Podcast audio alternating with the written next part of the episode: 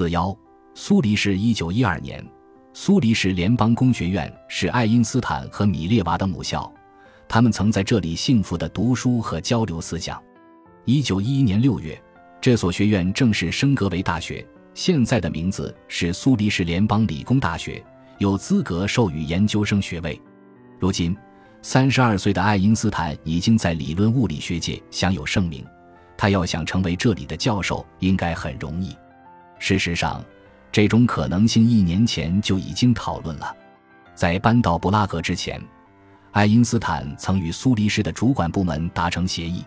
我私下里曾经做过承诺，在我接受另一个地方的聘任之前，我会告诉他们，这样，如果他们觉得合适，联邦工学院的行政部门也可以来聘任我。他对一位邀请他到乌德勒支大学任教的荷兰教授说：“一九一一年十一月，爱因斯坦的确收到了来自苏黎世的邀请，于是便谢绝了乌德勒支大学的好意。但事情其实并没有完全确定，因为苏黎世的一些教育官员持反对意见，他们认为理论物理学教授是一种奢侈，太占用实验室空间，而且爱因斯坦本人也不是一个好教师。”苍格尔是爱因斯坦的老朋友，在苏黎世大学做医学研究。他写信给一位瑞士高层官员，为爱因斯坦说情。现在，一个真正的理论物理学家是当务之需。他还指出，这样一个职位不需要实验室。至于爱因斯坦的授课才能，苍格尔的描写生动细致而又发人深省。对于那些懒于思考的人来说，他不是一位好老师，因为这些人只想记笔记。然后通过死记硬背来应付考试，他是个不善辞令的人，但只要想知道如何才能诚实而深刻地提出物理学思想，如何才能慎重地考察所有前提，如何才能看清反思中的陷阱和问题，那么他就会发现，爱因斯坦是位一流的教师，因为所有这一切都表现在他的讲课中，他会促使听课的人一起思考。苍格尔写信给爱因斯坦。表达了他对苏黎世主管部门优柔寡断的愤怒。爱因斯坦回信说：“亲爱的苏黎世人或许会喜欢我。”他要苍格尔别再关注这件事，让联邦工学院的事由上帝做出高深莫测的判决吧。然而，爱因斯坦并没有放弃，而是耍了个小心眼来给联邦工学院施压。乌德勒支大学的主管部门正要把空出的职位授予另一个人伊彼得·德拜，这时爱因斯坦要他们再等一段时间。我向您提出一个奇怪的请求，他写道：“苏黎世联邦工学院最初似乎很想聘他，之所以急于办理，是因为担心他会去乌德勒支。但是如果在不久的将来，他们知道德拜要去乌德勒支，定会热情顿消。”从而使我总是心神不宁，因此我请您把正式聘请德拜一事再等一段时间。很奇怪，爱因斯坦在母校谋职竟然需要推荐信。居里夫人写了一封推荐信，在布鲁塞尔，爱因斯坦先生和我一起参加了一次科学会议，使我能够有机会欣赏他明晰的思想、见闻的广博和认识的深度。他说。他的另一封主要推荐信是庞加莱写的，庞加莱几乎已经提出狭义相对论，但却没有迈出最后一步。他说：“爱因斯坦是我所见过的最有原创性思想的人之一。特别鞭辟入里的是他对爱因斯坦试图做激进的概念飞跃的描述。我特别钦佩他适应新概念的能力。他并不固守于经典原理，在面对物理学问题时。”能够立即设想出所有可能性。不过，庞加莱也认为，爱因斯坦提出的理论并不一定样样都正确。由于他的探索沿着各个方向进行，我们不得不预期他所走的许多道路都是死胡同。不久，事情全都办妥了。爱因斯坦将于1912年7月返回苏黎世。他感谢苍格尔顶着重重困难帮他取得了胜利，并且欢呼说。我们又能重新在一起了，真是幸福之至。米列娃也很激动，他希望这次返乡能够帮他挽回健全的心智和幸福的婚姻。离开布拉格回到故土，孩子们也很高兴。爱因斯坦给朋友寄明信片说：“我们两个老家伙和两个小熊仔对此十分快乐。他的离职在布拉格掀起了一场不大不小的争论。报纸上称，大学中的反犹主义或许起了推波助澜的作用。爱因斯坦感到有必要发表一篇公开声明进行澄清。他说：“尽管有这些猜测，但我并没有感到，也没有注意到任何宗教偏见。”他还说。犹太人弗兰克被任命为他的继任者，表明这方面的考虑并不是主要问题。苏黎世的生活理应非常愉快。爱因斯坦一家购置了一套六间屋子的现代住宅，风景宜人。他们又和苍格尔、格罗斯曼等老朋友重逢了，甚至连对手都少了一位。凶恶的韦伯去世了，所以就个人而言，那也是快事一桩。针对本科时的物理教授和强硬对手韦伯，爱因斯坦这样写道：“音乐聚会又重新开始在数学教授胡尔维茨家中举行。演奏的曲目不仅包括爱因斯坦最钟爱的莫扎特的，而且还包括米列娃最喜欢的舒曼的。星期天的下午，爱因斯坦会带着妻儿站在门口高喊：‘爱因斯坦一家倾巢到此。’尽管有朋友们的支持和多种娱乐方式。”米列娃的抑郁仍在加深，身体也越来越差。他得了风湿，出行困难，冬天街道结冰时就更是如此。他不常参加胡尔维茨家的音乐会，即便出席，也掩饰不住内心的愁闷。一九一三年二月，为了使他能够走出家门，胡尔维茨一家打算举办一次舒曼专场音乐会。他来了，但精神和肉体的双重创痛几乎使他崩溃。显然，爱因斯坦的家庭关系已经岌岌可危，濒临瓦解。一封信成了他所需要的催化剂。经过一年的沉寂，艾尔莎给爱因斯坦写了一封信。一九一四年五月，爱因斯坦在宣布最后一次给艾尔莎写信的同时，却又附上了自己在苏黎世的新办公室地址。现在，艾尔莎决定向他致以问候，祝贺他的三十四岁生日。附带索取一张他的照片，并请他推荐一本讲解相对论的好书。的确，他懂得如何奉迎。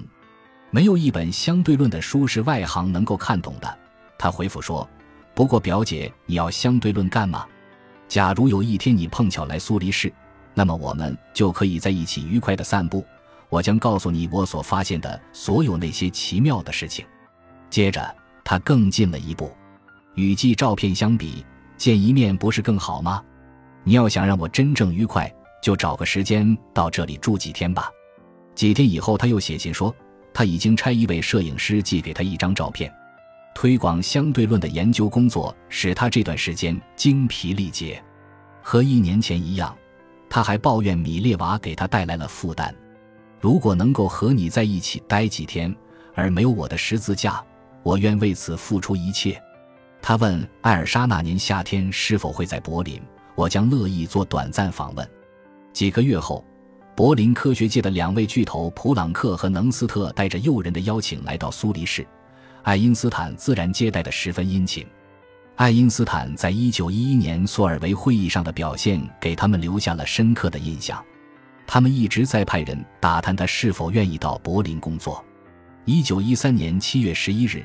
普朗克和能斯特两对夫妇乘夜车从柏林赶到苏黎世，他们开出的条件有三点很诱人：爱因斯坦将被选为享有崇高声誉的普鲁士科学院的新增院士，薪水相当丰厚；他将担任一个新建的物理研究所的所长，还将成为柏林大学教授。这真是一个大礼包，而且似乎不需要做太多工作。普朗克和能斯特明确表示。他在大学没有硬性的教学任务，所里也没有什么行政差事。虽然他将获得德国国籍，但仍可以保留其瑞士国籍。在联邦工学院那间窗明几净的办公室里，他们说明了来意，苦口婆心地进行劝说。虽然爱因斯坦知道自己很可能会接受，但还是说需要花几小时好好想一想。于是，普朗克和能斯特携妻子乘缆车到附近的山里游览。爱因斯坦恶作剧似的告诉他们，他到车站去接时将带着暗号，如果拒绝，他会拿一朵白玫瑰如果接受，则会拿一朵红玫瑰。当普朗克和能斯特一行走出车门时，他们欣喜地发现，爱因斯坦接受了邀请。这意味着，三十四岁的爱因斯坦将会成为普鲁士科学院最年轻的院士。但首先，普朗克必须使他能够当选。普朗克起草了一封信，能斯特等人在上面签了名。虽然像前面引用过的那样，这封信就爱因斯坦的科学贡献给出了一些不够准确的评价。有时候他可能思辨过了火，比如他的光量子假说就是如此。但通篇对他的诸多科学贡献大加赞赏。在现代物理学如此丰富的重要问题中，爱因斯坦几乎对每一个都有重大贡献。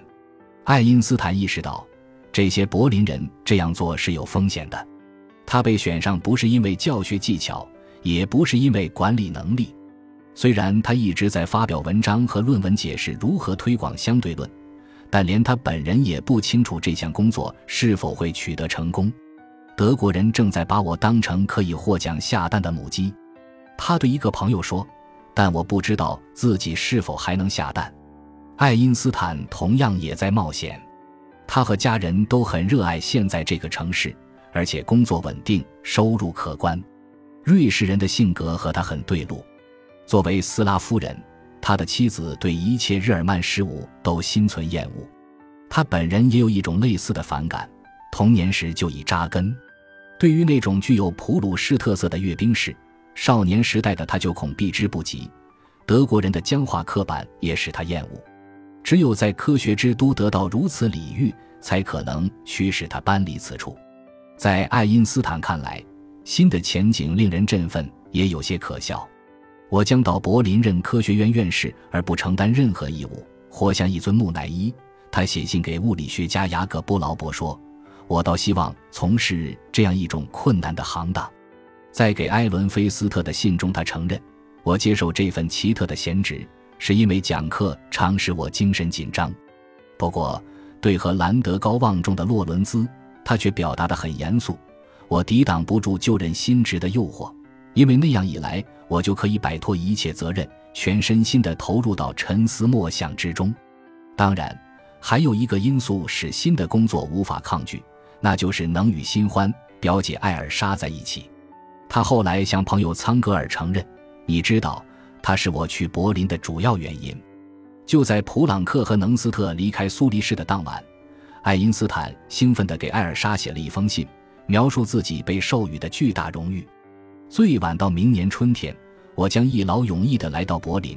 他欢呼道：“我已经在为我们即将共度的美好时光而欢呼了。”在接下来的一周，他又发出了两封这样的信。一想到我将很快来到你处，就感到欢欣鼓舞。第一封信这样写道：“几天后，他又说，不久我们就可以在一起了，让我们共同欢呼吧。”对于吸引他到柏林的几个因素。无与伦比的科学群体所获职位的荣耀和好处，有机会与艾尔莎待在一起。我们不可能确切知道他们孰轻孰重，至少他对艾尔莎说，主要是因为后者。我热切期望去柏林，主要是因为想见你。事实上，在这一过程中，艾尔莎也助了他一臂之力。不久前，他曾主动拜访了主管柏林威廉皇帝化学研究所的哈勃。告知他的表弟可能会接受一个柏林的职位，在听说艾尔莎的这一行为之后，爱因斯坦非常高兴。哈勃知道他在和谁打交道，他懂得如何评估一位友好的女性老朋友的影响。你若无其事的去拜访哈勃，是典型的艾尔莎。你没有把此事告诉别人吧？或者你仅和自己顽劣的内心商量过？要是我能旁观，该多好！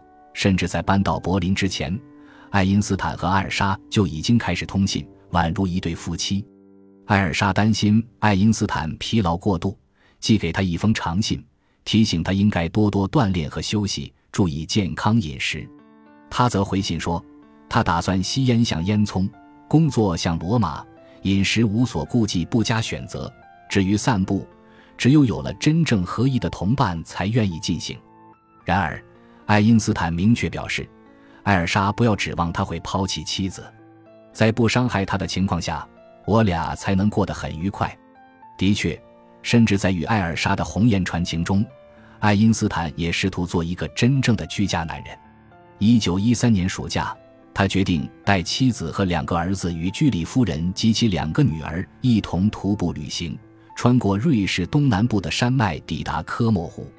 十二年前，他曾和米列娃在那里度过了最为激情和浪漫的时光。然而，爱德华因患病而无法远行，米列娃留下来与朋友们一同照看。数天之后，在他们快到科莫湖时才加入。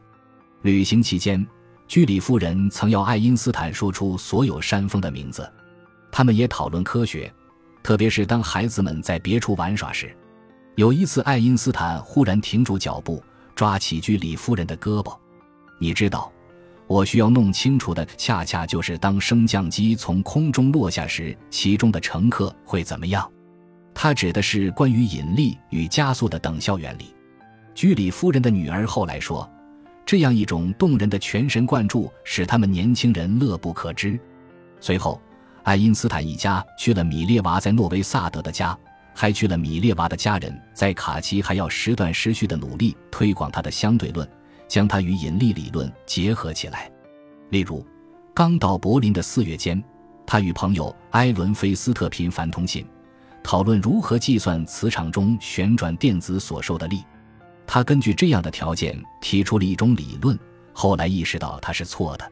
天使露出了一半尊容，他对埃伦菲斯特说：“进一步揭开时，一个魔鬼显现了出来，我跑掉了。”更能说明问题的是他对柏林生活的评论。我真的很喜欢当地的亲戚们，他说，特别是一位和我年纪相仿的表姐。四月底，米列娃到达柏林，来访的埃伦菲斯特觉察到他的忧郁和对苏黎世的思念，爱因斯坦却全身心投入到工作中。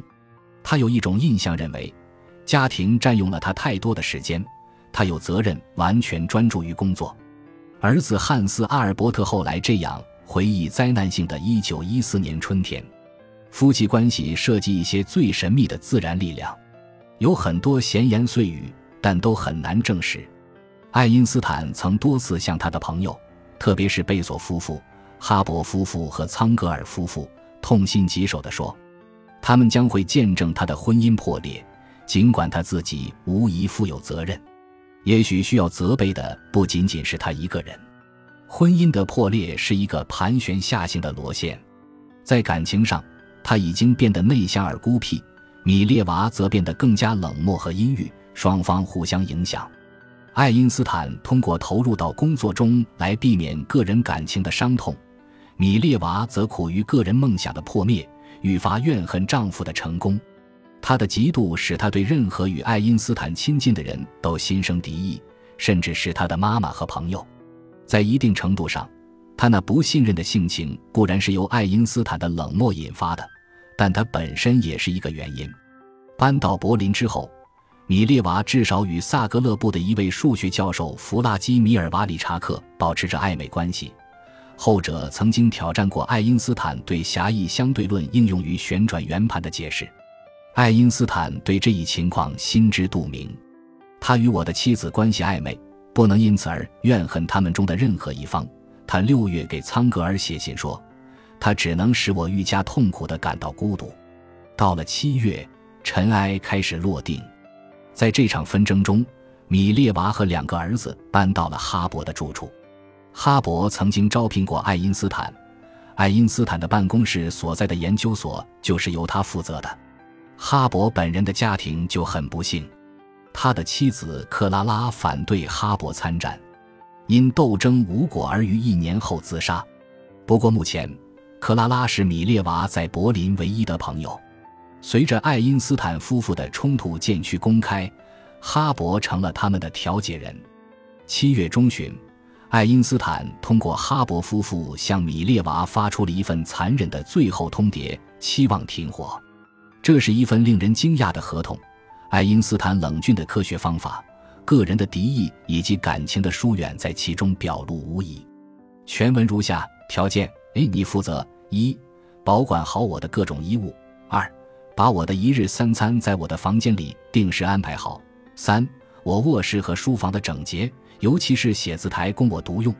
逼你放弃与我的一切个人关系，只要不是出于某些社会原因而必须保持这种关系。你尤其要放弃以下要求：一，在家里要我和你坐在一起；二，要我与你一起外出或旅行；三，在你我关系方面，你要遵守以下内容：一，不要期望从我这里得到任何亲密举动，也不能给我任何指责；二，对我讲话时，如果我提出要求，你要立即停止。三，如果我提出要求，你必须立即离开我的卧室或书房，不得顶嘴。D 答应不当着我们孩子的面以言语或动作贬低我。米列娃接受了这些条款。当哈勃转达了他的回应之后，爱因斯坦又给他写了一封信，以便你完全明白目前的形势。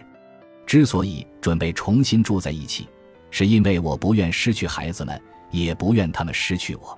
和睦的关系是不大可能达成了，但他还是打算保持一种事务性的关系。个人方面必须缩小到很小一个范围。他说：“不过我为此向你保证，我会以恰当的态度对待你，就好像我面对的是一个陌生女人。”直到这时，米列娃才意识到，他们的关系已经无法挽回。他们于一个星期五到哈勃家会合，花了三小时拟出了一份分居协议。爱因斯坦同意每年给米列娃和孩子们提供五千六百马克，这只占其基本工资的一半。哈勃和米列娃到律师那里签订这份协议。爱因斯坦并没有同往，而是让从德里雅斯特赶来的朋友贝索代表他。爱因斯坦从哈勃家出来，径直到了艾尔莎的父母家。由于外出参加晚宴，他们很晚才回到家。他们得知这一消息时，心里有些不悦，但还是让他住下来了。此时，艾尔莎和两个女儿正在巴伐利亚阿尔卑斯山区避暑。爱因斯坦写信给他说，他现在正睡在楼上他的床上。真是奇怪，使人觉得这般困惑。他告诉艾尔莎，这张床与别的床没有什么不同，就好像你从未躺在上面睡过一样。但我觉得它很舒服。此前，艾尔莎曾邀请他到阿尔卑斯山来看他，但他说他不能，因为担心再次破坏你的名声。他向艾尔莎保证，离婚已经箭在弦上，并称这是为他做的一种牺牲。米列娃将会搬回苏黎世照看两个儿子。当他们来看望父亲时，会在一个中性地带点，而不会在他与艾尔莎的住处见面。这很合理。爱因斯坦向艾尔莎承认。因为让孩子们看到他们的爸爸和一个并非他们妈妈的女人在一起是不合适的。与孩子们分开时，爱因斯坦心痛万分。他表现得好像对个人感情很超脱，有时也的确如此。但每当他想起儿子们不在身边的生活时，就会变得很动情。倘若我的感受不是如此，那我就真是个怪物。他对艾尔莎说：“我曾经在无数个日日夜夜抱着这两个孩子。”或者用婴儿车推着他们到处走，同他们游戏，爬上爬下，嬉戏逗乐。以前我一出现，他们便要欢呼。小儿子直到现在也还会欢呼，因为他太小了，不可能明白眼前的情况。现在他们将一去不复返了，而在他们的脑海里，父亲的形象正在被消失。一九一四年七月二十九日早上，在贝索的陪同下。米列娃和两个孩子登上了开往苏黎世的火车，离开了柏林。哈勃和爱因斯坦去了火车站。整个下午和晚上，爱因斯坦像小孩子一样嚎啕大哭。对一个自得于回避个人事务的人来说，这一瞬间充满了痛楚。感情深厚的他曾经疯狂地爱上了米列娃，并且培养了与孩子们的亲情。这是他成年后极少数几次哭泣中的一次。第二天，他看望了母亲保利妮，心里好受了一些。保利妮从来没有喜欢过米列娃，对他的离去很高兴。哦，要是我们可怜的爸爸能够亲眼见到就好了。保利妮在谈到分居时说：“保利妮甚至说他对艾尔莎很满意，尽管他们偶尔有过不和。”艾尔莎的母亲和父亲似乎也对事情的了结感到高兴，只是同时也表达了不满，即爱因斯坦对米列娃在经济上过于大方了，这意味着留给他和艾尔莎的收入要少一些。整个事件使爱因斯坦精疲力竭，他决定不准备再婚了。尽管一个多星期前他曾对艾尔莎说过相反的话，这样他不必正式离婚。